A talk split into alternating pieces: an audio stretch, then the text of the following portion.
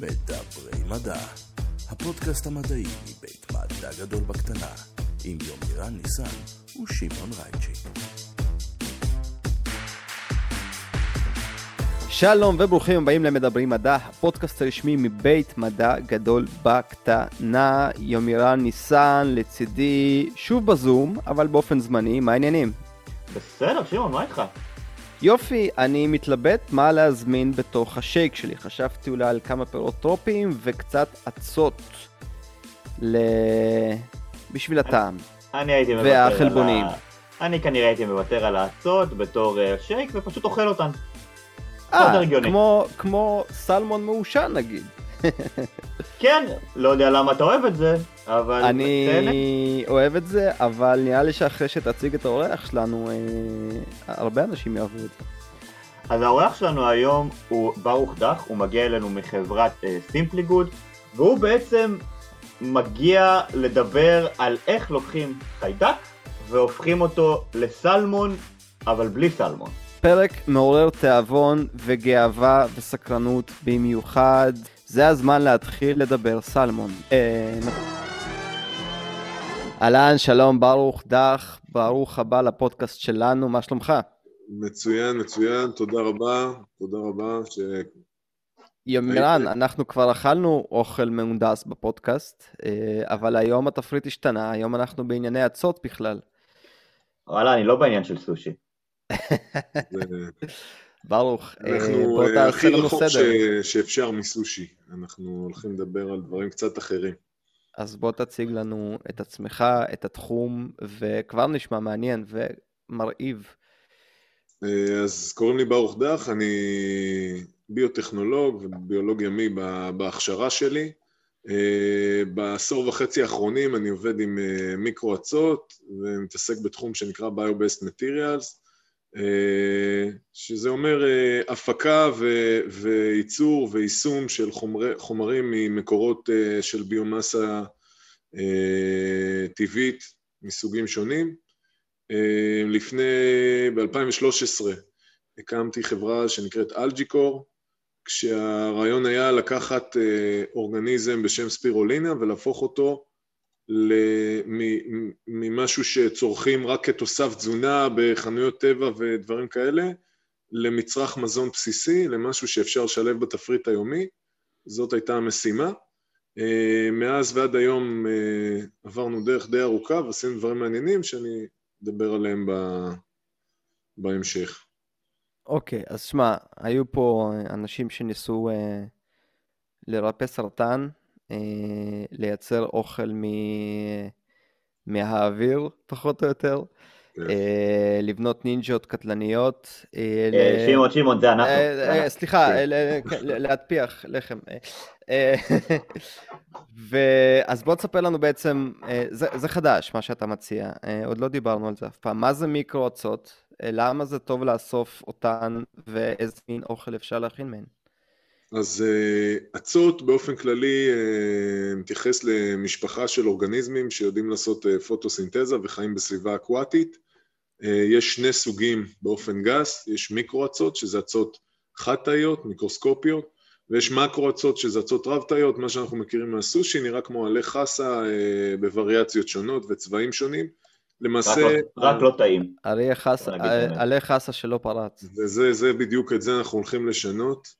אה, מה זה בעצם מיקרו-אצות? אנחנו נתקלים בהם אה, איפה? בטבע? נתקלים בהם בכל אה, גוף מים ואפילו באדמה לחה, זה נמצא בכל סביבה מימית. למעשה מיקרואצות אחראיות לבערך 50% מייצור החמצן שלנו בעולם. המיקרואצות שחיות באוקיינוס עושות פוטוסינתזה כמו צמחי יבשה וצמחים עילאיים, וכחלק, אה, כתוצר לוואי מייצרות חמצן.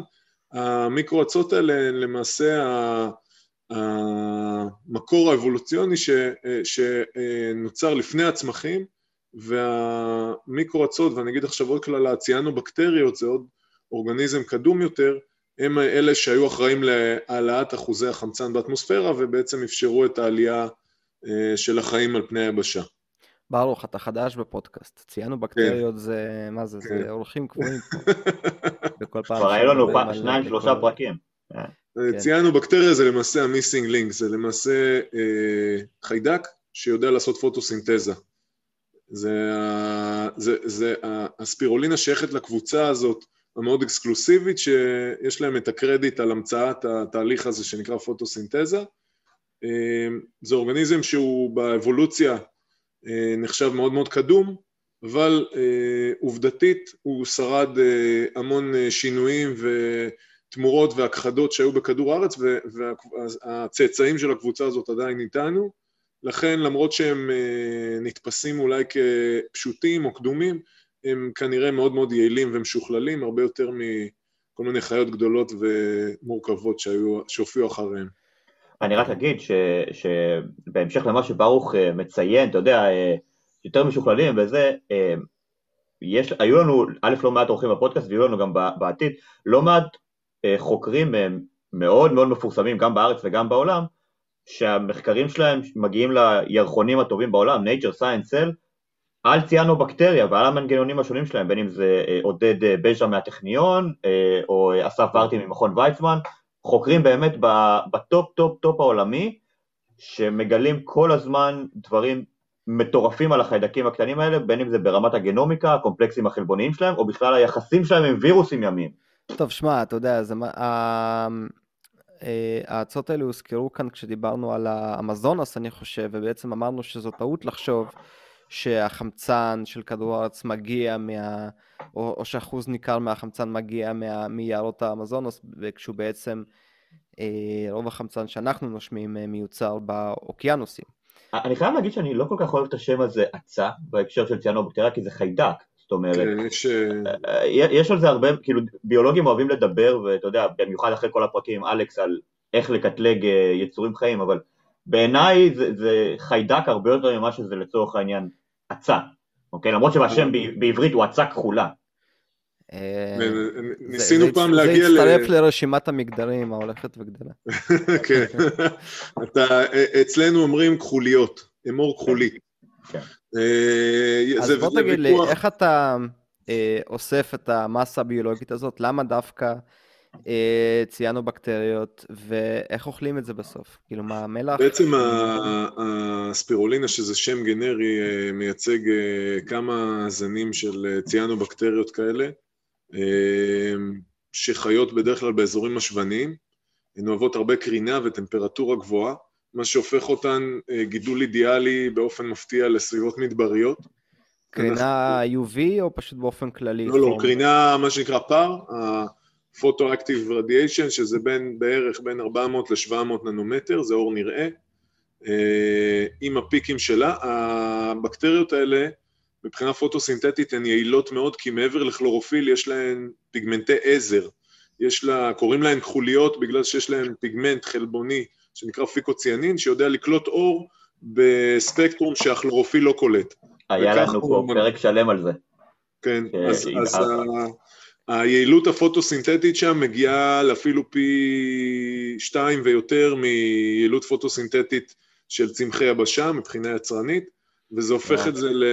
אה, מכונת אה, אנרגיה, מכונת ייצור אה, אנרגיה, מכונת ייצור חלבון. חלבון. בהקשר של הספירולינה, ספירולינה בעצם היא מכונת ייצור החלבון, היא יודעת להפוך, הדבר שהיא עושה הכי טוב זה להפוך אנרגיה סולארית לחלבון, ויכולה להגיע, אנחנו מגיעים בגידול אה, שהוא כבר אה, די מתורבת, well מעל אה, 70 אחוז אה, חלבון מהמשקל היבש של ההצעה, שזה המון. היא צורכת. גם אה, נוטריאנטים מהמים, או ש... כן. כמו כל, אה, כמו כן. כל, אה, אין יש מאין, צריך להגיע כן. מאיפשהו, אז אה, זה, היא צורכת אה, מינרלים, אה, חנקן, זרחן, אשלגן, מיקרואלמנטים, ואנחנו, מה שאנחנו עושים, אנחנו גם אה, מעשירים את הסביבת גידול בפחמן, כי כדי להגביר את התפוקות ואת קצב הגידול, זה משהו שעושים בתחום הזה של מיקרואצות. רק בהמשך לשאלה של אה, שמעון, אה, אחד הדברים היפים כדי לענות על השאלה שלך בעצם זה כשיש אה, הרבה פעמים סופות אבק מאוד גדולות בסהרה, לכיוון במיוחד דרום אמריקה מעל האטלנטי, אז ממש אתה רואה שכאילו ככל שהסופה מתקדמת מעל האוקיינוס, אתה ממש רואים בצילומי לוויין פריחה של כן. החיידקים האלה, כי פתאום יש המון המון אוכל במים, אז הם פשוט גדלים בקצב הרבה הרבה יותר גדול. ואז אבל כמובן מעשירים, אם הבנתי נכון את מה. שברוך התחיל להגיד, אה, סליחה שקטעתי, כן. אה, ממה שהבנתי מברוך זה שבעצם אתם מגדלים אותם לא בסביבה הטבעית שלהם, כי זה יהיה קצת קשה ללכת. אנחנו עושים, אה, כן, אנחנו בעצם מגדלים אותן במערכות מלאכותיות, מערכות שעברו דיזיין הנדסי ו- והתאמות לאופטימיזציה של התפוקות וההרכב של ההצעה הזאת. אה, אנחנו מנצלים, בשונה מגידולים אחרים, הגידול הזה הוא אה, אולי הדבר היחיד שיותר יעיל מזה.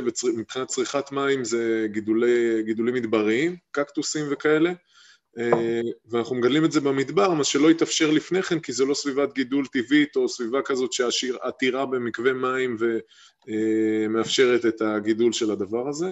וזו סביבה פנטסטית, כי אנחנו לא צריכים להרוס בתי גידול אחרים ולכרות יערות ודברים מהסוג הזה. אה, אז, י- אז יש מחיר גם לקיטוע מדברי, כן? בוא... נכון, נכון, יש מחיר, אבל אה, אם אה, אנחנו נכנסים טיפה לכל הסיפור היום של הפלנט בייסט וה, והדור החדש של המזון, אז אה, אני חושב שהרע במיעוטו זה לייצר ספירולינה במדבר, לעומת לכרות עכשיו עוד שטחים אדירים של יערות גשם כדי לגדל אפונה ושיט כזה. וסויה. אז, אז, אז בעצם אני רק, אה, אה, אני בעצם רוצה להתחיל, אוקיי, דיברנו קצת על אה, ספירולינה, ואתה יודע, יש הרבה כאילו דיבור סביבה, סביב כן. סופר פוד, ואני יודע שבשנות ה-80 נאסא גם התחילה להשתמש בה כדי לספק תוספים לאסטרונאוטים. כן. אני רוצה אבל כאילו להתחיל, לקחת אותך בעצם לשלב הראשון. איך אני בוחר את הזן או את הסטריין של החיידק, איך אני משפר אותו, איזה כלים אתם עושים, ממש קח אותנו דרך ההליך המדעי-הנדסי שיש בהליך הזה, עד שמקבלים בעצם איזשהו מוצר כזה או אחר. אני ברשותך אלך צעד אחד אחורה, היות אוקיי. ואנחנו אה, לא חוקרים אלא נמצאים בעולם אפליקטיבי ועולם תעשייתי, השיקולים הראשוניים ביותר היו אה, באופן מאוד רדוד ושטחי ואפילו אה, מבאס. כסף. אה, שיקולים של רגולציה ומודעות שוק. אה, עוד יותר גרוע. ובחירת אה, סקטור. היינו צריכים, אה, אני לפני כן אני מתעסק די הרבה שנים בעולם הזה של המיקרו-אצות, וראיתי הרבה מה אפשר לעשות, והרבה מה, ויותר מזה מה לא, מה לא כדאי לעשות. ובאופן אסטרטגי בחרנו ללכת לסקטור הזה של המזון, כי היה, התחלתי, כשהתחלתי את הקריירה שלי, עם ה, את הרומן שלי עם המיקרו-אצות, זה היה ימי הביודלק העליזים, כשכסף נשפך כמו מים, זה היה ב-2008, 2009, חבית נפט עלתה רק 147, אה, עלתה 147, מעל 147 דולר, וחבית שמן נצות שהייתה אקוויוולנטית עלתה רק אה, באזורים של אה, 500-600 דולר לחבית, וכולם קיוו שזה ימשיך לטפס וזה ירד והם ייפגשו באמצע איפשהו וכולם יהיו מרוצים, מה שלא קרה בדיעבד. אה, מאיזה צד זה לא יותר. קרה? הנפט, בסדר, הנפט הוא נפט, הוא... הנפט צנח, וזה הרג את כל, ה... את כל מי שהתעסק בזה, הפער נהיה... אבל עלות הדלק אה, לא ירדה? זאת אומרת, הטכנולוגיה הזאת בטח... הטכנולוגיה. הספיקה להבשיל טיפה, הם היום מדברים על, אה, על אזורים של 200 דולר לחבית, שזה עדיין לא מספיק אה, נמוך, אבל זה... יומו, יומו יגיע. או שידלגו עליו. יש סיכוי שיגיע ויש סיכוי שידלגו, אבל זה משהו בארסנל שטוב שיהיה שם. נראה לי אה, שזה יהיה כרגע- כמו- כמו המיקרו, כמו המעבר מדיסקמן ל-MP3, זאת אומרת, דילגו על המיקרו דיסק. בדיוק. אז, אה, אז אה, זה עדיין... איזה זקנים דילגו אנחנו, על הרבה איזה דברים. זקנים, איזה אתה זקנים. תופתע על כמה טכנולוגיות דילגו באמצע, היה כל כך הרבה דברים אנחנו ש... חושפים פה את הגיל שלנו, שמעון. אה, זה בסדר, זה לא בסדר, נורא, אנחנו לא נורא. מהמאה הקודמת, הכל טוב. כן, סליחה, זה הפודקאסט, תשמע, אתה. חשבת שהגעת לא, לחברה לא, אני, דווקא מבסוט מה, מהראש. אז, אז אה, מאוחר יותר היו כל מיני אספירציות לעשות טיפול במים ולעשות אה, מזון לבהמות ולעשות אה, אה, חומרי דישון וכל מיני טיוב קרקעות ודברים כאלה. הבעיה העיקרית היא שהשוליים שם מאוד, אה, מאוד אה, גבוליים, אני אקרא לזה, או אפילו המחירים מאוד מאוד מאתגרים. ותעשייה חדשה שצומחת, שיש בעיה של scale ובעיה של אופטימיזציה והבשלה של טכנולוגיה שצריך לעשות, אנחנו אה, בעולם של hard-tech אני קורא לזה, אנחנו לא הייטק שיכולים לשבת שני ילדים על מקלדת, סליחה על ה-no disrespect אה, למי שמקשיב או משהו. לשמעון, אבל בסדר. ב hard-tech התעשייה הזאת היא עתירת CapEx, כדי להרוויח דולר אחד צריך אה, תשומות אדירות ומתקנים ועובדים ופיתוח ומעבדות וזה אה, באמת כנגד כל הסיכויים, אז ההחלטה הראשונית, אם אני חוזר לשאלה המקורית, הייתה בוא נלך לאיפשהו שאפשר אה, להוציא, אפשר להרוויח קצת כסף והשוליים קצת יותר בריאים, אבל זה לא מגיע לעולמות של פנטזיה כמו קוסמטיקה ודברים כאלה. רגע, הזכרת רגולציה, סתם מעניין אותי, איפה הרגולציה פה? זאת אומרת... אז יש, יש רגולציה של, קודם כל בחרנו את ענף המזון.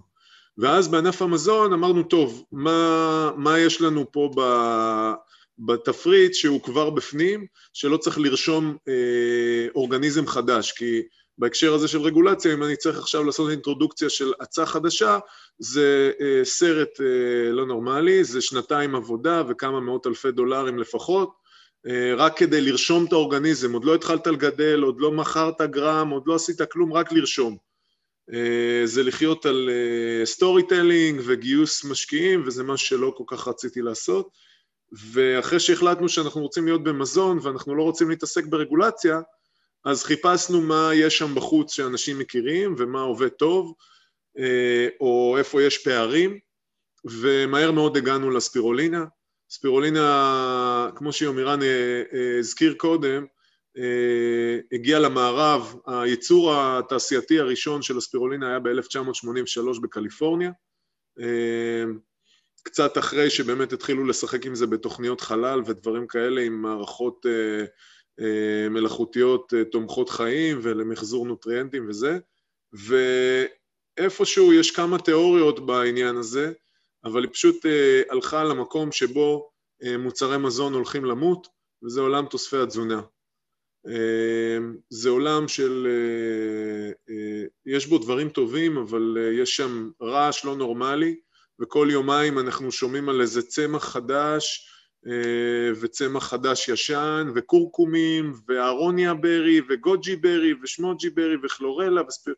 והספירולין הלכה באופן מסורתי לשם, כנראה גם בגלל המחיר, גם בגלל הריכוז המאוד גבוה של נוטריאנטים שלא אפשר לאנשים לאכול כמויות גדולות מזה, גם בגלל שצורת העיבוד היחידה שהכירו הייתה ייבוש, וזה הפך את זה למגעיל בצורה שאי אפשר באמת לאכול את זה כמזון, אז זה פשוט אה, הכניסו את זה לקפסולות, שאנשים יבלעו את זה, וזה אה, נתקע על המדף בניצת הדובדבן או בסופר פארם במשך 40 שנה, לא זז מילימטר, למרות כל ההצהרות וההבטחות הגדולות, גם ארגון המזון העולמי וכל מיני ארגונים אה, הומניטריים כאלה, אה, שזה יכול לפתור את בעיות הרעב האנושי וכאלה, 40 אה, שנה האורגניזם הזה קבור בעולם תוספי התזונה, ואחד הדברים הראשונים שרצינו לעשות זה להצליח לעשות את הטרנזישן למזון, להפוך את זה למשהו שהוא מצרך מזון לגיטימי, שאנשים משלבים את זה בתפריט היומי, יכולים לאכול כמות משמעותית, יכולים באמת לחיות,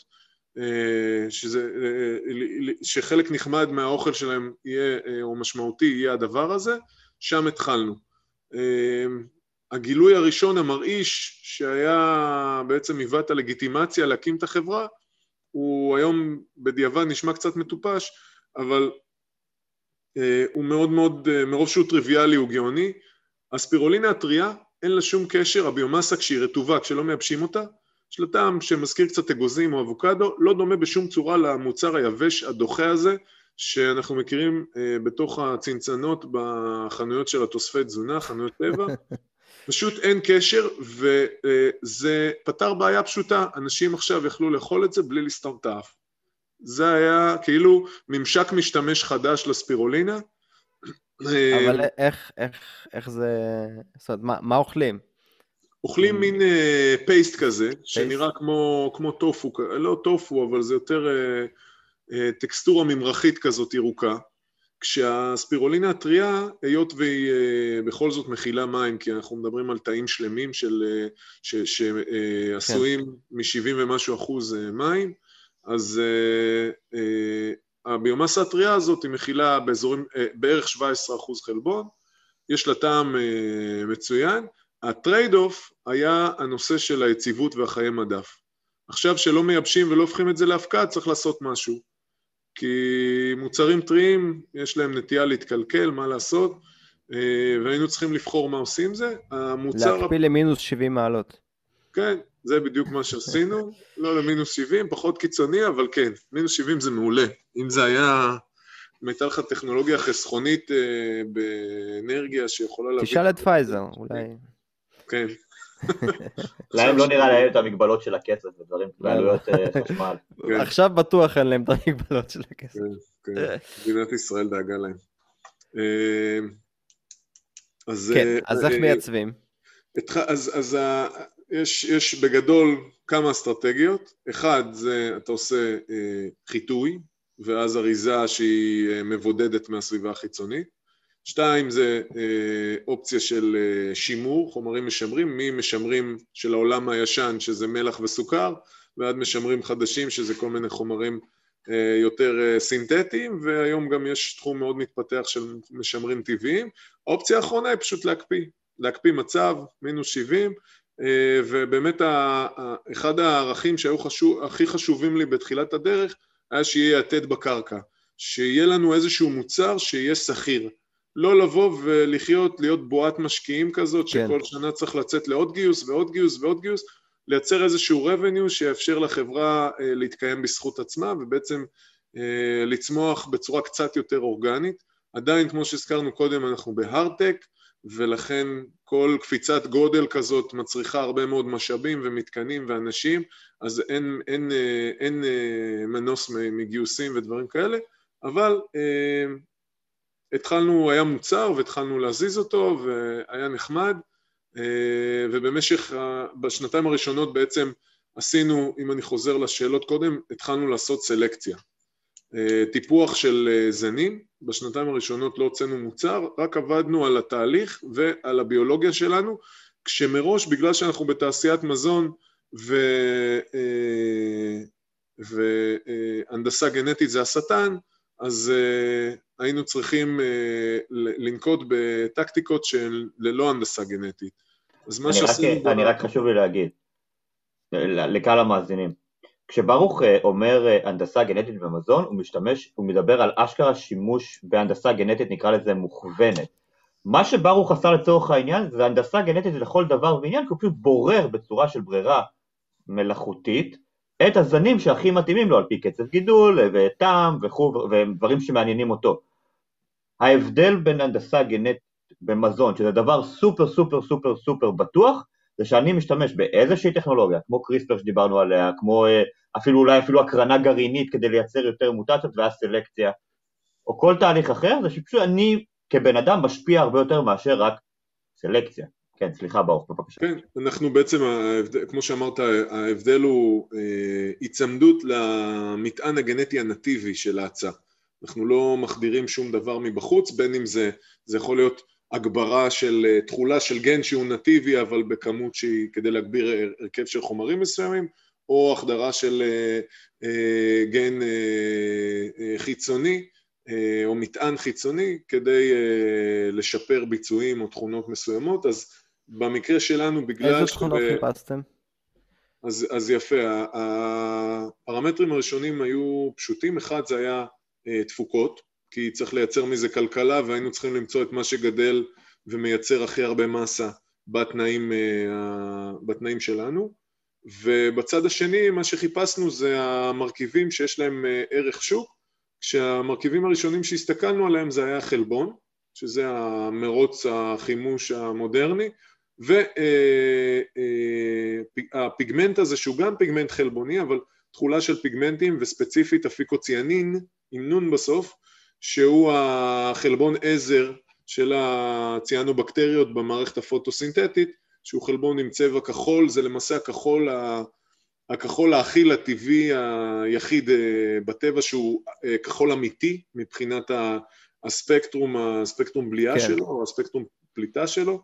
אה, אז, אז הסתכלנו מצד אחד על התפוקות, ומצד שני על ההרכב, ועם זה התחלנו לעבוד, הבאתי זנים מכל מיני מקומות בעולם, אה, גם מהאקדמיה, גם זנים מסחריים, אה, אפילו אה, לאורך השנים הגיעו אלינו כמה זנים כאלה, זני בר אני אקרא להם, בודדנו מאגם באתיופיה בגובה 2,000 מטר, שזה לא סביבה סטנדרטית למצוא באורגניזם וואו. שהוא בדרך כלל נחשב אורגניזם טרופי, סביבה קרה יותר, הבאנו איזשהו אה, זן מאוד מעניין שאוהב או, או משגשג בטמפרטורות נמוכות יותר. יש לנו היום, אנחנו עובדים עם זן מסחרי אחד, אה, שהוא גם זן, אה, שהוא ברמה מסוימת זן רשום. התחום הזה של טיפוח זנים ורישום זנים בעולם של האצות הוא מאוד, מאוד בחיתולים. אין באמת זכויות מטפחים כמו שיש בחקלאות על פלפלים ומלונים ואבטיחים. אה, אבל יש לנו... זמן טוב, משהו- אה, אתה יודע, ל- לקרוא לזן על שמך. כן, כן. אתה יודע שאצות אצות שמפיין זה רק אצות שגדלו בחבל שמפיין? בסדר. בכל מקרה, אה, אז, אז אה, טיפחנו, אה, בודדנו, טיפה, שימרנו כמה זנים, אה, שהזנים האלה לאורך, היות והפעילות שלנו היא כבר פעילות שהיא אה, ארוכה יחסית, אז אה, אני מאמין שהזנים האלה עם הזמן השתדרגו בעצמם, אנחנו לא מיפינו לגמרי את השינויים ואת מה שהם עברו בשמונה שנות הפעילות של החברה, אבל אני מניח שהזן המסחרי שלנו שנחשב אה, זן אה, מאוד מעניין ומצוין גם עבור התעשייה, אנחנו בקשר עם כמה גורמים תעשייתיים שמאוד אוהבים את, את התוצר שלנו, אה, אני מאמין שהוא גם עבר איזושהי אבולוציה עם הזמן, אנחנו, אחד האתגרים בעבודה עם אורגניזמים כאלה שהזמני דור הם נורא קצרים והם מסתגלים מאוד, אה, זה לשמור, אה, להישאר כמה שאפשר נאמן למקור, וחלק מה, מההתמודדות עם זה זה כל הזמן אה, למשוך תרביות מסביבה מבוקרת ולרענן או לחדש את התרבית מגידול אינדור לפלטפורמות המסחריות שגדלות בחוץ ונתונות להשפעות של כל האקלים שמשתנה וכל זה. כן.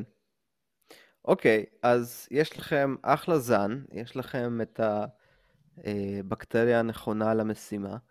אה, אז יאללה, בוא תספר לנו איך יוצאים מתוספי המזון למשהו יותר משמעותי.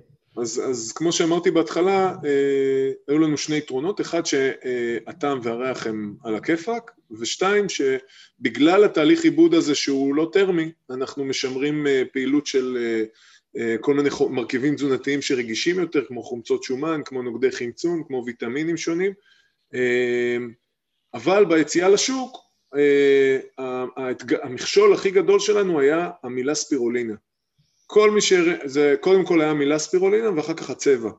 אה, כל מי שרק הזכרנו את זה מיד אה, סתם את האף או דמיין משהו שמאוד מאוד קשה והיינו צריכים בכוח אה, להכיל, לדחוף את זה לאנשים. בימים הראשונים של החברה, השנה, השנה הראשונה של המכירות, הסתובבנו כמו אחרוני הבסטיונרים, היינו מקימים אה, בשווקים אה, בסטות כאלה עם בלנדרים ופירות, ופשוט דוחפים את זה לאנשים, רק שישמעו את השם, רק שיטעמו את זה, כדי לנסות ולהוריד את החסם הפסיכולוגי הזה. אה, בגלל שהיינו אה, חברה בתחום הארטק, אה, חברה שאין לה משאבים, אז היינו צריכים לעשות גם הכל לבד. לא היה פה איזה גאון שיווקי, לא הייתה אסטרטגיה, פשוט יצאנו ורצנו עם הראש בקיר עד שהם יאכלו. או שהם יאכלו או שהראש יישבר. אה, אז באמת השלבים, הלקוחות הראשונים, ה-early adapters היו כל ה- אתה יודע, האנשים בקצוות של הספקטרום, שהסכימו לנסות את זה. אה, הגל השני היה, התחלנו להיכנס לאירועי ספורט, כי הספירולינה, בגלל החומצות אמינו החיוניות והנוגדי חמצון קשורה להתאוששות ודברים כאלה, הספורטאי סיבולת נכנסו הרבה, לקחנו ספונסר שיפ על כל מיני אה, תחרויות כאלה מקומיות לא מוכרות, כמו, אה, אני עוד פעם, no disrespect, מרתון השרון וכל מיני כאלה, מרתון קריית אונו, כל מיני תחרויות כאלה. תשמע, אנשים צריכים להגיע ממקום א' למקום ב' כן, מהר, כן. והם צריכים להשלים את הנוטריאנטים החסרים. נכון, נכון. אז uh, התחלנו להתגלגל, אה, ואנשים התחילו לשמוע את זה יותר ויותר. הכל היה bootstrap, לא היה לנו במשך שלוש שנים, לא היה לנו אתר אינטרנט בכלל, הכל היה פה לאוזן. אה, מה, אתה, אתה לא קנית את הדומיין לפני שהתחלת את כל העסק? האמת שכן, קניתי, אבל לא ידעתי לבנות אתר. קניתי algae co.il, הוא שלי, כן, אני הבעלים הגאה של algae, אצות co.il זה אני, ו- וקניתי אותו הרבה לפני, ופשוט לקח לנו משהו כמו חמש שנים להרים אתר לאוויר. אה, ו- והתחלנו, באמת התחלנו להסתובב, ואז מתוך הקהל לקוחות הזה והמעגלים האלה שהלכו וגדלו, אה, זה נהיו, קודם כל נהיו עוד כל מיני פרופילים של לקוחות, זה נהיה עכשיו אנשים שסובלים מאנמיה והברזל הוא זמין, או אימהות שרוצות שהילדים שלהם יאכלו יותר פירות וירקות, אבל הם לא מוכנים לגעת בכלום, והדבר הזה בגלל שהוא לא משנה את הטעם ואת הזה, אז הם יכולים לאכול את זה עכשיו. לאנשים שמחלימים מכל מיני מחלות, לאנשים שעוסקים בתזונה ודיאטה, פשוט העסק הזה גדל, ואז התחילו להגיע המסעדות, הבתי קפה, הלקוח הראשון שלנו הייתה רשת קפה לואיז, אני חושב שעליה השלום, אבל אני לא בטוח. אני לא יודע מה קרה להם בקורונה. אחריהם הגיעו קפה לנדבר וארומה וריבר וכל המקומות האלה ששותים שייקים ירוקים. זהו, ספירולינה, באמת נתקלתי בריבר וניסיתי להבין מה זה, זה פרי, זה ירק, זה... יש לזה כשרות פרווה אם זה עוזר לך. לא, אבל uh, תשמע, לפחות uh, דווקא עכשיו עשית לי חשק ללכת ולעשות uh, איזה שק נחמד עם כן, משהו, משהו ירוק בפנים, ירוק כחול. כן, אז, אז היינו, ב, נכנסנו לעולם השייקים, וכמה שנים טובות נתקענו שם. גם בעקבות זה נכנסנו לריטל ויצאנו עם מוצר קפוא בריטל, מצד דובדבן, שופרסל כאלה, אבל אנשים זיהו את הספירולינה בעיקר עם שייקים, ויש פלוקטואציה מאוד ברורה, בקיץ יש המון, בחורף זה קצת יורד. התחלנו, בעצם נכנסנו לאיזו אמפליטודה כזאת שמתאימה לשוק של השייקים של הפירות. צריכת השייקים של הפירות הייתה מאוד קורלטיבית לצריכה של הספירולינה. ובאמת בשנתיים האחרונות, אני אגיד שנתיים לפני הקורונה, מ-2018, קרו כמה דברים בחברה, החברה טיפה גדלה, יצא, התחלנו לייצא מוצרים לאירופה, לארה"ב, לסינגפור, והתפנו קצת משאבים, והתחלנו לחשוב איך אנחנו יוצאים מהמשבצת הזאת. איך אנחנו עכשיו ממציאים ממשק משתמש חדש, שיאפשר לנו אה, להפוך, ל, ל, לייצר עוד אה, אה, קונפורמציות של מזון או, או פלטפורמות מזון אה, שהם לא אה, שייקים. אני שנייה רגע רק רוצה, רק אה, ברשותך רק אה, רוצה, כי, כן. זה חשוב אה, בהקשר הזה.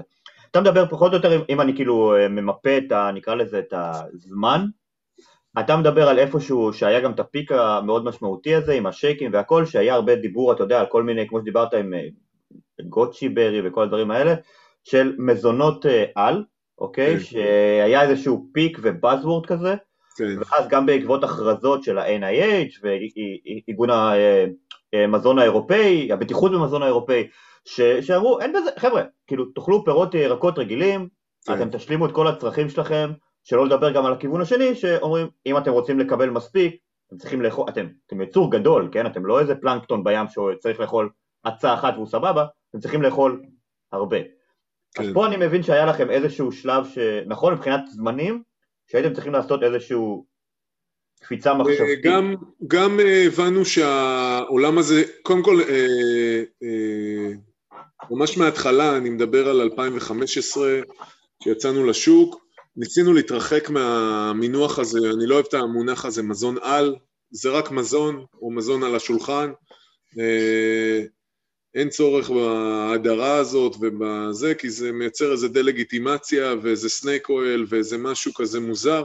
בסוף אנחנו מסתכלים על הרכב תזונתי, והרכב תזונתי הוא עשיר. אם בצמחים עילאיים אתה אה,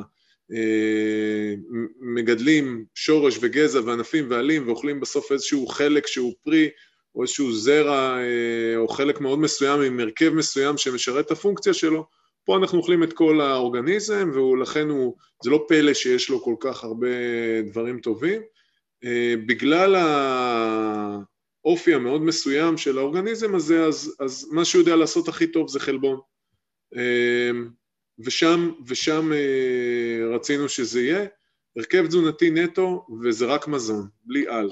צריך להגיד שבאמת כאילו הקטע של חלבון שאתה מדבר עליו, זה, זה, זה הפך להיות, נקרא לזה החלבון האלטרנטיבי, זה בעצם הפך להיות הבאזוורד החדש בעולם המזון, כי נכון. אחד הדברים המשמעותיים שהם בעייתיים, במיוחד לא בעולם הערבי, זה הנגישות לחלבון מצד אחד, ודבר שני, הניקיון של חלבון, כי היום חלק אדיר מהחלבון שלנו בעצם מגיע מלאכול בעלי חיים. נכון. אני מדבר על האנושות כאנושות, ואכילה של בעלי חיים, שוב, כאנושות, זה גורם זיהום מאוד מאוד בעייתי, ולכן החליטו למקד הרבה מאוד מהמשאבים, גם כלכליים, ואתה הרי מגיע לא מהכיוון האקדמי, אלא מהכיוון הכלכלי, גם שם. כן, סליחה בבקשה. עכשיו, זו נקודה מאוד אה, טובה מה שהעלית עכשיו. אה, כי אנשים הייתה להם אה, קצת פיקסציה על הנושא הזה של חלבון. ואז עלתה, אמרו, טוב, העולם מחפש עכשיו חלבון אלטרנטיבי, המוטיבציה המרכזית הייתה מוטיבציה מוסרית. מספיק לשחוט את החיות המסכנות האלה, אה, ואנחנו גם עושים קצת נזק לכדור הארץ. בדרך הסיפור קצת התבלגן, מה שקורה היום זה שהמחיר הסביבתי של ה... ההמבורגרים השונים האלה והזה, הוא, הוא הרבה יותר אה, גבוה מה, אפילו מהשחיטה של הבעלי חיים. תחשבו שמגדלים שם כמויות אדירות של, אה, של אה, בעצם שטחים עצומים, כן, של צמחים מונוקולטורה. של מים, כמויות אדירות של מים, בכלל כמויות אדירות של מזון בשביל לגדל את המזון. יש שם, אה, יש שם אה, בעצם מונוקולטורה ש, שצריך אה, כדי שהיא תשרוד, צריך לדשן ולרסס לה את החיים.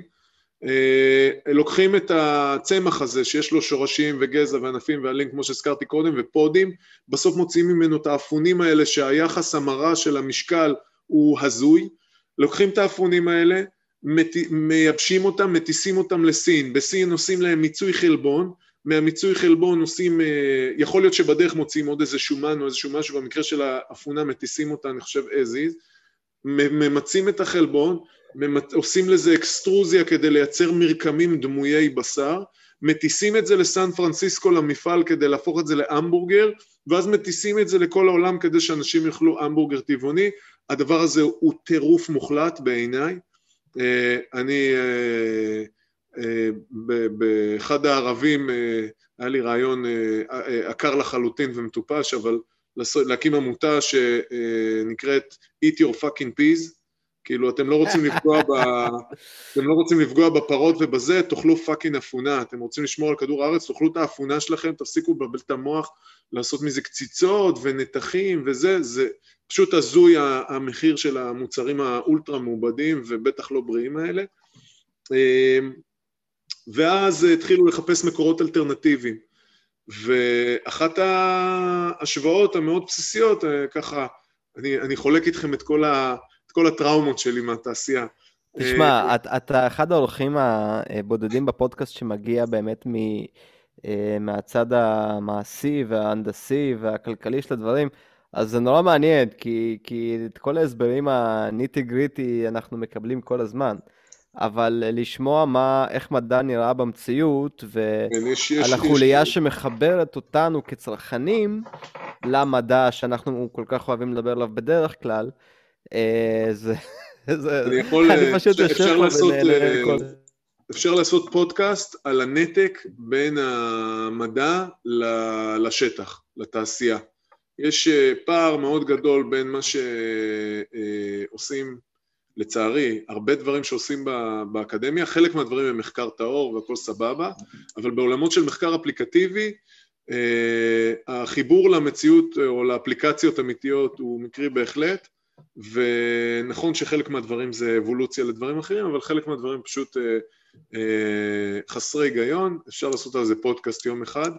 אה, לענייננו כרגע, אה, בעצם אז, אז, אז התחיל ה craziness הזה של החלבון, והתחילו להשוות, אמרו מצד אחד בואו נמצא חלבונים חדשים, מצד שני אה, התחילו להשוות עלויות של חלבון סויה או חומוס או אפונה לחלבונים חדשים.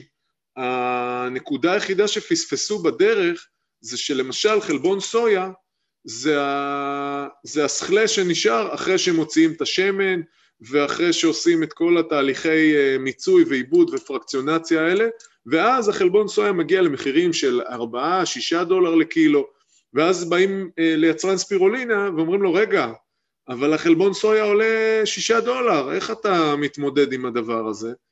אבל מה שהם מפספסים, שמי ששואל את השאלה הזאת, הוא שהחלבון סויה הוא תוצר לוואי או co-product לתעשיות אחרות לגמרי, והוא רק פרקציה מתוך הסויה. זה לא שלקחו את הסויה, הפכו אותה לחלבון וזה עלה ארבעה דולר. הרוויחו בדרך בעוד איזה שתיים, שלוש תחנות. אמ, ולכן אם רוצים להשוות תפוחים לתפוחים ההשוואה היא לא נכונה ואחד הדברים אה, ופה אני מתכנס לסיפור של הספירולינה שהבנו בעצם שאנחנו כן במשחק של החלבון אבל אנחנו לא בתחרות של חלבונים אייזולטים של חלבונים מבודדים אלא בתחרות של אה, אה, מוצרים מוגמרים למעשה אנחנו מתחרים בדבר המקורי אנחנו מתחרים בבשר Mm-hmm. בבשר הם לא לוקחים ומפרידים אותו לשומן שלו ולזה שלו ומביאים לנו איזה יחידה מעובדת בצורת אבקה, אלא אנחנו מסתכלים על, ה, על ההול קאט הזה, אם זה דג או עוף או, או, או בהמה כלשהי, אה, ושם יש קטע מאוד מעניין. החלבון, הספירולינה מכילה, הספירולינה הטריה מכילה באופן טבעי, כמו שהזכרתי קודם, אזורים של 15-17 אחוז חלבון, שזה מזכיר עוף, מצד אחד.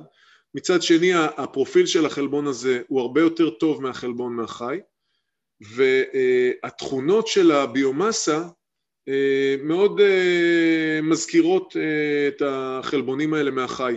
זאת אומרת אני צריך לעשות הרבה פחות עיבוד כדי לייצר דמוי נתח מספירולינה מאשר לייצר דמוי נתח מאפונה ושם נסגר בעצם הפער גם הכלכלי כי אנחנו רואים היום שגם ההמבורגרים האלה של ביונד שמבוססים על, אני לא זוכר אם זה ביונד או אימפוסיבול, מי שמבוסס על סויה זה עדיין סופר יקר, למרות שלכאורה הסויה הזה אמור להיות אה, זול לאללה. ביונד מיד מבוסס על, אה, אני לא, אני לא יודע על זה, על השני, אבל ביונד מיד מבוסס על אה, מיוגלובין שבתוך אה, אפונה. אז, אז, אז חלבוני אפונה, ולמרות שאפונה היא דבר לא יקר, בסוף איכשהו ההמבורגר הזה מגיע לטווחים של 12, 20, אני לא יודע כמה זה מגיע בריטל, זה מגיע אפילו ל-100 שקל. אתה צריך להחזיר עליו בעצם את כל מה שהם יצאו ממנו בדרך. כן, נכון, הם צריכים להפוך את התהליך, ואז, ואז הפער הזה בעצם מתחיל להיסגר. והיום, מה שאנחנו עושים, בעצם התחלנו ממוצר מאוד פושטי, מאוד בסיסי, קחו זרקו את זה לשייק, בואו נתחיל לייצר כלכלה סביב זה. Uh, ומה שאנחנו עושים היום, אה, חיפשת, אמרת שהיו פה כאלה שעושים אה, אוכל בחלל וזה זה, אנחנו, זה הפאנץ', אנחנו מגדלים סלמון, אנחנו הולכים לגדל סלמון במדבר בלי סלמון. אה, בעצם אם ה... למרות שאנחנו בהארטק ואין לנו כסף ואין לנו משאבים ואנחנו כל הזמן בהישרדות וכל הזמן נותנים לנו בראש, יש, יש תמורה לכל הסיפור הזה שלוקח הרבה זמן להבין אותה וזה אה, שמי ששורד את הוויה דה רוזה הזה אה, לומד, אה, לומד ואני מתייחס פה לכל החברה, יש לנו מין הלך רוח כזה, אנחנו היום חברה של 18 איש ו, וזה מין תרבות ארגונית כזאת של תושייה, של המצאה, של יצירתיות ועם הזמן ככל שחוטפים, שורדים את הדבר הזה ובאמת מתעסקים, אנחנו קוראים לזה בענף עם הידיים במים אה, כל כך הרבה זמן ואפילו עושים עבודות שהן אה, רוטיניות וסיזיפיות וזה, אה, מגיעים לאיזה נקודה פתאום שמתחילות להתפתח תובנות, והתובנות האלה הן אה, פרי של הרבה מאוד זמן של שהייה בחושך. אז משם בעצם... תבלה עם משהו מספיק זמן בחושך, אתה תכיר אותו טוב. כן, כן. אז רגע, סלמון במדבר בלי סלמון, אז, אז נשמע כמו התחלה או של בדיחה או של תרמית פירמידה. כן. כן. בוא תשכנע אותי שזה לא אף אחד מהם. את החלק של הספירולינה אנחנו מבינים. הצד של ההפיכה של זה לסלמון נשמע... אז היו פה כמה יוריקה מאומץ בתהליך הזה. זה התחיל מזה שהתחלנו לחשוב, להטיל ספק באפליקציה הבסיסית ולחשוב מה עוד אפשר לעשות ברוח התקופה אה, או, או מחוץ לקופסה בהקשר של רוח התקופה, מה אפשר לעשות עם הספירולינה הזאת, אה, שהוא, אה, זה, התהליך לא היה באמת ככה, זה היה במציאות, התעוררתי בהזיות בשתיים בלילה והבנתי שיש לי את הפתרון ואז הגעתי, קמתי והלכתי ועשיתי מה שעשיתי ו, ו, וזה קרה, אבל זה היה, זה הגיע מאיפשהו, זה שוב, כמו שאמרנו קודם, זה לא יש מאין. פיתחנו שתי יכולות, שתי טכנולוגיות אה, מאוד מעניינות בהקשר של הספירולינה. אחת, אה, לקחנו והצלחנו לפלמר את התאי ספירולינה, בעצם להפוך את הפילמנטים הקטנים האלה של הספירולינה לסיבים, להכניס אותם לתוך סיבים, אה, או לשרשר אותם באיזושהי דרך, זה לא בדיוק להכניס אותם לתוך סיבים, זה לשרשר אותם ולייצר משהו שהוא דמוי סיב, ואת הסיבים האלה אחרי דחיסה מכנית הכי פשוטה שיש, מקבלים, אה, מקבלים אה, אה, תכונות ופיל ומרקם ואלסטיות של משהו שדומה לטישו, לרקמה, רקמה אנימלית, אפשר להנדס את זה, לעשות את זה יותר, יותר אלסטי, פחות אלסטי, יותר, יותר פריך, פחות פריך, אפשר באמת להנדס את זה. אה, המצאנו, המצאנו בעצם, זה היה השלב הראשון, אה, באנו עם זה לתעשייה, אמרנו וואלה, אנחנו לא רוצים לעשות פירמיד סקאם, אז נלך לתעשיית מזון, נראה להם את הדבר הזה, נשמע קצת מה, מה, חושב, מה אנשים חושבים על זה, אה, ואנשים מאוד התלהבו מה, מהתוצאה הזאת, אבל מה שהתגובה שחזרה כל הזמן הייתה, אבל זה ירוק. אז אה, אז, אז, אז האני מאמין שלי זה שזה צריך להישאר ירוק, זה טוב כי זה ירוק, אבל אה, תעשיית מזון המיינסטרימית אה, צריכה לא שיאכילו אותה בכפית, אלא שידחפו לה זונדה באף ויזרימו את האוכל דרך שם. שוב, אני עושה הכללות, אבל יש אנשים מעולים וזה. אני לא יודע מי שומע את הפודקאסט. אמ, תדע בקרוב, כשתקבל כן, מיילים כן, זוהמים. שרוף את עצמי בכל המעגלים, קודם שרפתי את עצמי מהאקדמיה, עכשיו עם התעשייה. לא, לא, לא, רק אה, חיוביים יוצאים. אז הבאנו את זה לתעשייה, ואנשים אה, אמרו, וואו, מה זה הדבר הזה? לא, לא יאומן, זה עשוי כמעט לחלוטין רק מספירולינה, אני מדבר על אה, סדר גודל של 98 אחוז ספירולינה, אוקיי? זה לא מוצר עם 30 מרכיבים, ש-20% זה חלבון אפונה וכל השאר זה כל מיני שיט שהם מוסיפים כדי לנפח את זה. אתה מדבר על משהו שהוא אה, מבחינת, ה, נקרא לזה הנראות הכללית שלו והמשקל, משהו נגיד כמו נתח אה, דג או בשר של 150, 200, 300 כן, גרם? כן, אוקיי, כן, אוקיי. לגמרי.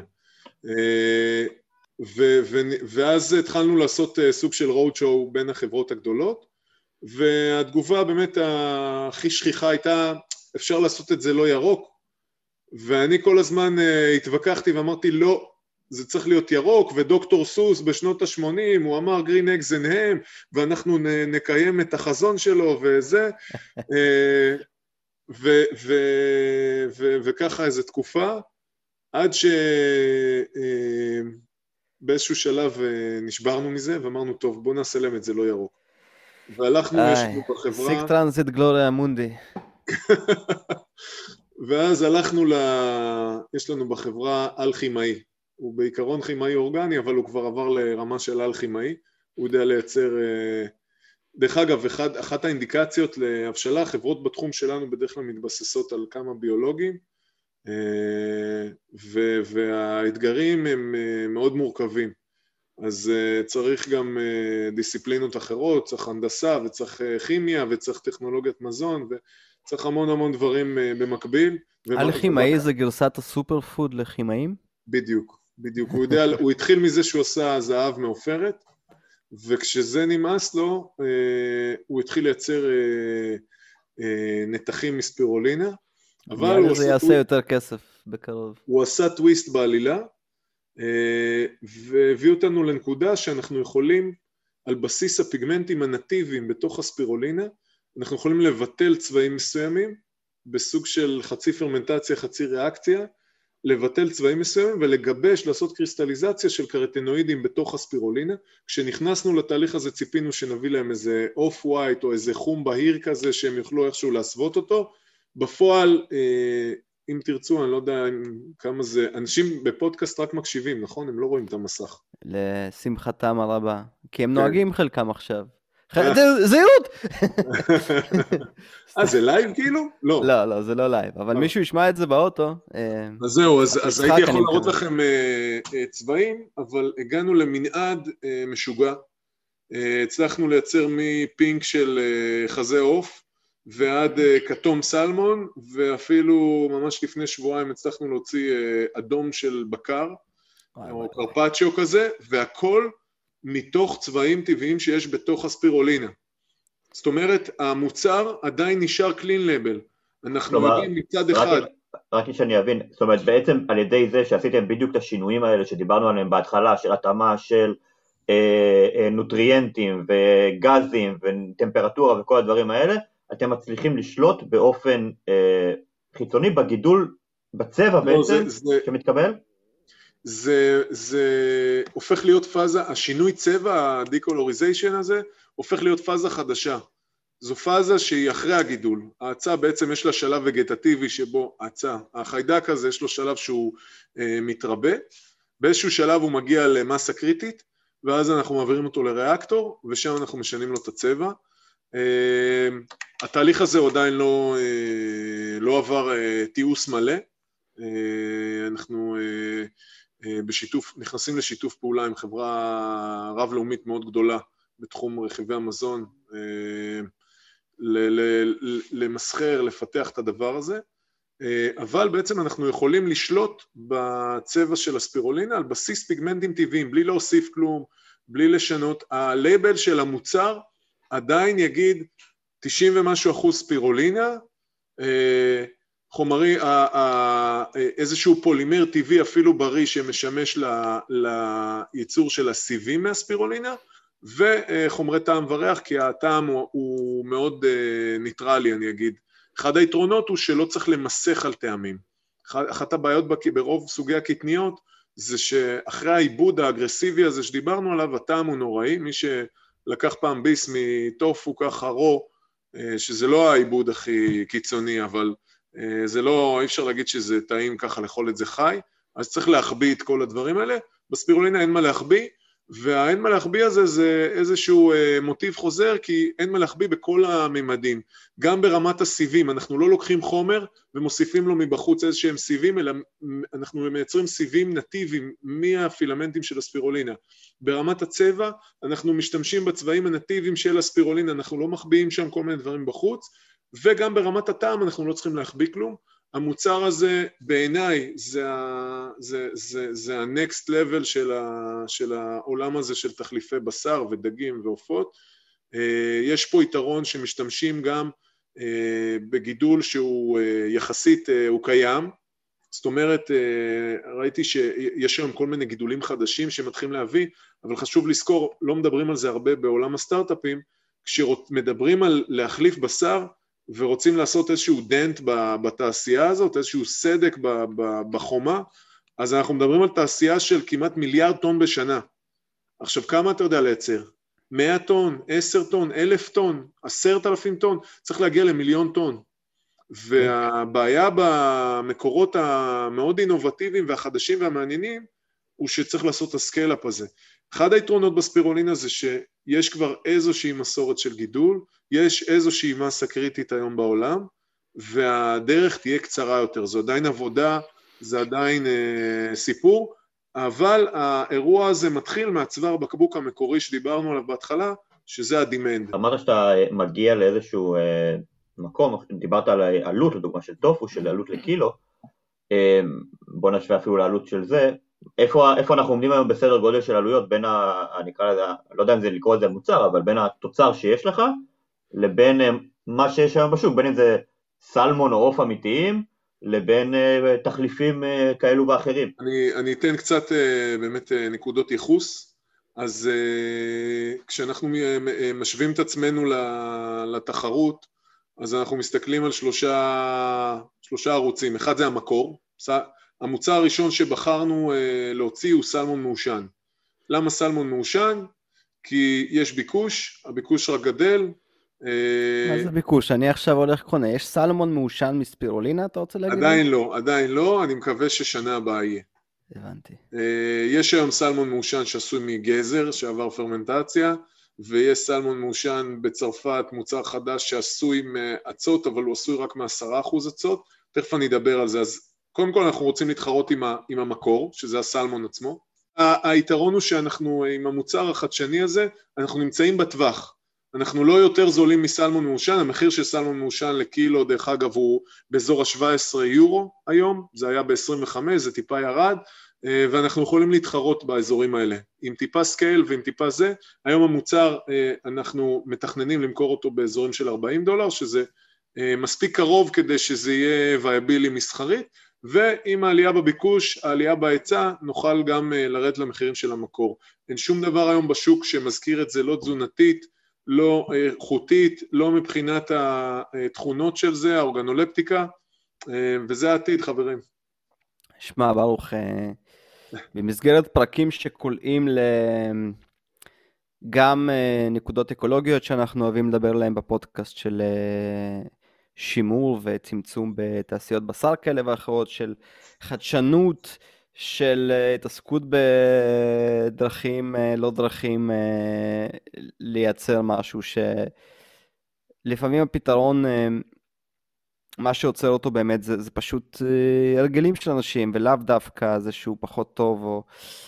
אז אנחנו מאוד אוהבים גם לתת במה ליוזמות כמו, כמו של אלג'יקור, והייתי בשמחה מדבר איתך עכשיו. עוד שעה, אולי נעשה את זה מתישהו, אה, יש לנו מנהג מגונה להזמין, להזמין את האורחים יותר מפעם אחת.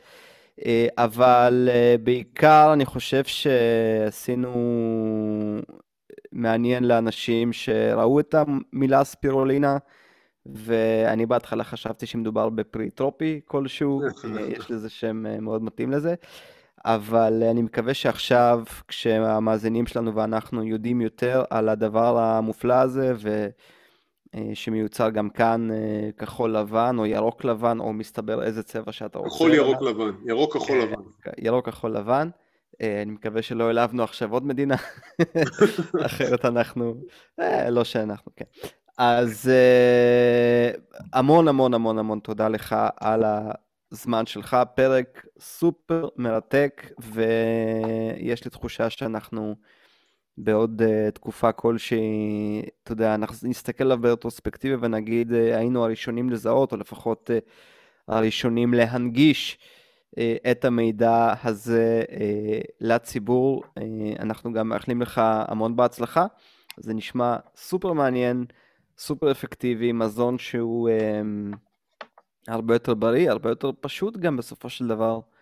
אה, פשוט מקבלים את הדבר כמו שהוא בא בטבע ולא אה, עם מינימום התערבות. אה, יומירן, נהייתי רעב. נהיית רעב, בוא. כן, טוב. רעב זה הסטנדרט, ומדי פעם יש הפסקות. כן.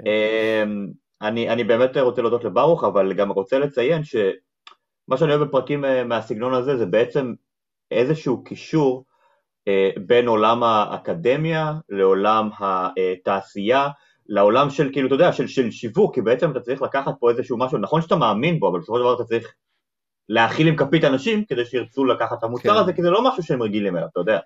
כן. עכשיו, יש פה אה, הרבה מאוד אתגרים ומאוד מעניינים, למאזינים שלנו שאולי לא יודעים, ישראל היא מעצמת ביוטק והיא מעצמת אגרוטק, אה, מש, אה, שני הדברים בעצם שברוך קרא להם הרטק, אז, אז, אז אלו באמת אה, דברים שישראל מאוד מאוד מצטיינת בהם, והחדשנות פה והתנאים פה, ובעצם גם הצורך, סוג של הקיומי שלנו לאפשר, להיות חדשניים בקט, בקטע הזה, גורם לדברים מופלאים, כמו שברוך סיפר לנו, אתה יודע, לקחת עצה ולהפוך אותה למשהו שהוא לא הצעה, חיידק, לקחת אותו למשהו שהוא הכי קרוב שאפשר בעצם אה, לבשר אמיתי, שזה כאילו וואחד כן. קפיצה. ברוך דח, אנחנו... ממש תודה על, ה, על הבמה ועל ההזדמנות, אני חושב שלהפיץ את הבשורה זה חשוב מאוד, ואתם עכשיו אה, שגרירי ספירולינה מבחינתי. אנחנו אה, נהיה שגרירי ספירולינה באהבה, נהיה שגרירים של כל דבר מדעי, אה, וגם אתם המאזינים שלנו יכולים להיות שגרירים גם של ספירולינה אה, וגם של עוד הרבה דברים אחרים אם אה, תביאו את חבריכם אה, לשמוע את הפודקאסט המופלא שלנו. אולי חברים שאוהבים ספירולינה או סלמון מעושן או נראה לאן הטכנולוגיה הזאת תגיע בעוד מספר שנים. זה הזמן שלנו להיום והפרק הבא יהיה איתכם כאן בעוד שבוע בדיוק. אנחנו היינו מדברים מדע, הפודקאסט הרשמי מבית מדע, גדול בקטנה. זמינים בכל הרשתות החברתיות. תהיו איתנו בקשר, תשאלו אותנו שאלות, יש מי שיענה. עד אז, להתראות.